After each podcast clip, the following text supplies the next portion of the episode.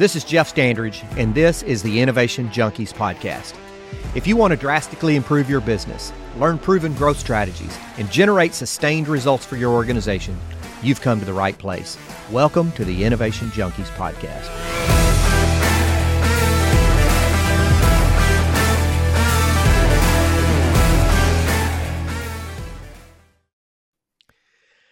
Hey guys, welcome to another bonus episode of the Innovation Junkies podcast. My name's Jeff Standridge. Hey, and this is Jeff Amrine. Glad to be back. Hey man, how are you doing? You know, I'm always great when we have these bonus episodes. It's like a free gift brought to you by the Department of Redundancy Department. Redundancy. That's right. Very good. Right. So, let, what are we talking mm. about today? What's the bonus we're going to give our you, listeners? Today? You know, what, so so here we are in, the, in essentially the third year of the global pandemic, coronavirus pandemic, and I think what we want to talk about is with the rise of Omicron, and that really sounds like that'll be a name for a transformer. I think. What's the impact on business going to be or not be based on what we're seeing? The, the infection rates are crazy Everybody's getting it. The masks are not doing any good. Doesn't matter if you've been vaccinated or not. It's it's becoming pervasive.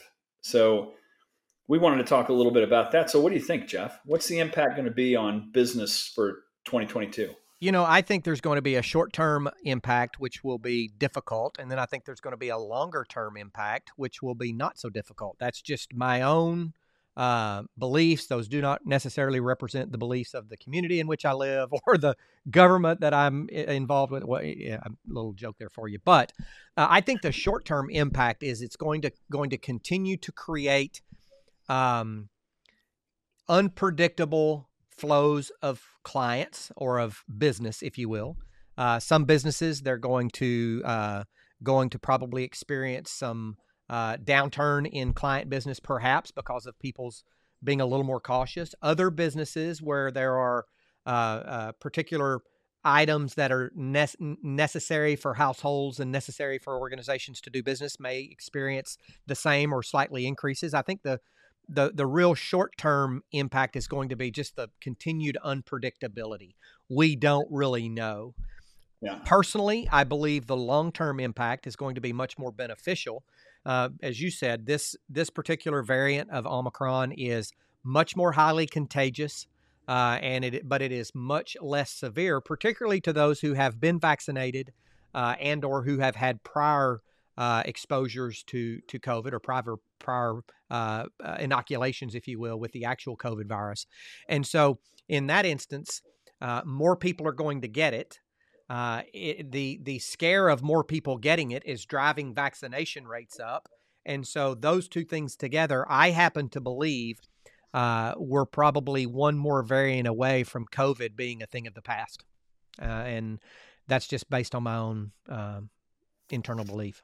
So you think there'll be one more variant just based on how these things go and then it becomes endemic and, when, when i yeah when i say a thing of the past i think we're going to always have covid right but i yeah. think it will be rendered uh, another version of what's known as respiratory syncytial virus in, in pediatric patients or the flu in adults and you know seasonal if you will uh, bugs that just become part of as you said endemic and it's who we are well and, and a couple couple of interesting things that i think are non-controversial. Hopefully, you never know. This there's always tends to be strong opinions on this. But one thing that CDC re- released recently is 70% of all of the previous COVID deaths, not talking about Omicron, uh, in 70% of the instances, there were four comorbidities or underlying conditions. Right. Yep. So, so now with, with Omicron, there, there may still be people that are severely compromised, immunocompromised, or have other issues, which can be hospitalized, can be intubated, can be you know all the the and, bad and they, stuff. and they need to take precautions and and Absolutely. stay at home, isolate themselves, and and and and take significant precautions to keep from getting Omicron. Absolutely, for the vast, vast, vast majority of people vaccinated, and and I think maybe the South African data would show unvaccinated. Omicron is not going to be severe. It's not really any more severe because I just went through it than uh, a bad you know, reasonably bad seasonable cold or a mild flu. And you get through it pretty quickly and you come out the other side and you're feeling pretty good. So, from a business standpoint, I think that we're starting to see a recognition that we can't have two weeks of quarantine, probably five days is once once you're you're kind of beyond the symptoms is going to be and you've tested positive is going to be all that's required. And I think that some of that's being dictated by the CDC mm-hmm. out of necessity because they realize we can't shut down the schools, we can't shut down businesses because when you start talking about an infection rate, and I think the most recent infection rate in this state of people that tested was like 25%, you're talking about having big swaths of the workforce out not because they feel bad and maybe not because they're infectious, but because they were positive tested. So, yeah. so I think that we're, like you said, short term pain.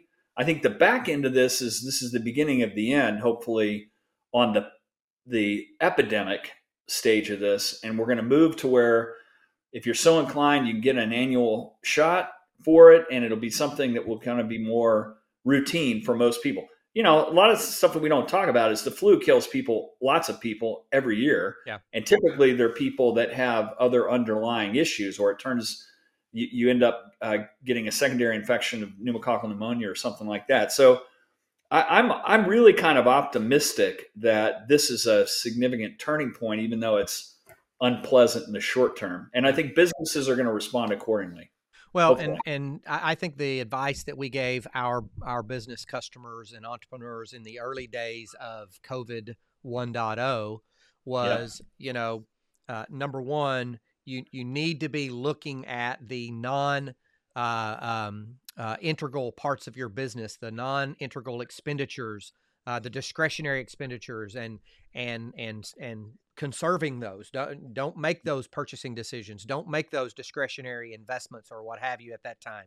Uh, when it comes to serving your customer, uh, be sensitive to the fact that there are people that are still frightened. Uh, sure. and, and if you have a product or a service that is just as useful in the midst of a pandemic as it was before or it will be after, then you have a moral and an ethical obligation to continue to tell people about it and to attempt sure. to sell it uh, but think about some of the concerns or some of the fright, frightened uh, uh, customers that you may have, and look for alternate ways to serve those customers in a way that reduces their anxiety. Uh, yeah, those things I think are still prudent in, in in even the Omicron days. Yeah, I could I couldn't agree more. I, I think there'll still be a, a, little bit of a chilling effect on large gatherings, although I think we probably had over hundred thousand people in uh, uh, Lucas Oil Field in Indianapolis for the the collegiate uh, national championship last night. I, I, but I do think there'll be a chilling effect for normal people that like us that are in the event business.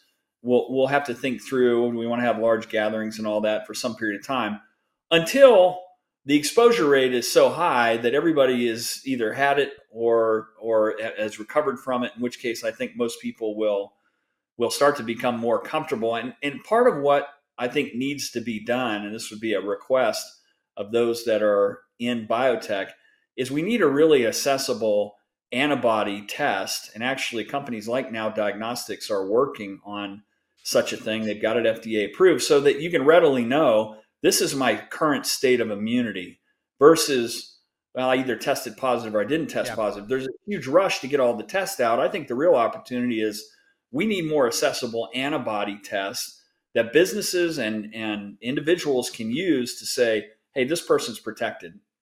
Uh, right. That's a whole lot better than just sort of the mass hysteria around let's wear you know surgical level mask, even though we know the science says they don't work worth a darn, particularly with Omicron. And let's push to get uh, vaccinations, which I'm a, you know, a fan of, even though they're not going to reduce the spread at this point.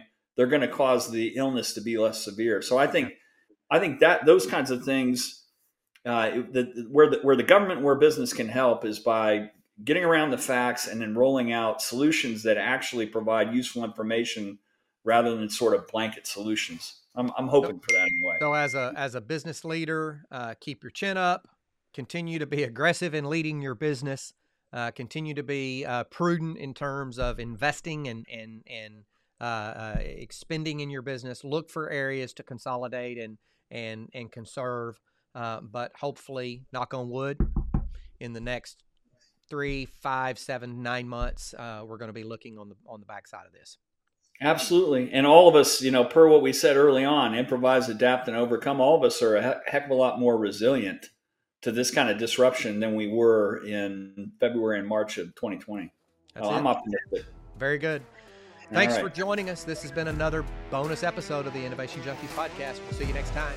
See you next time.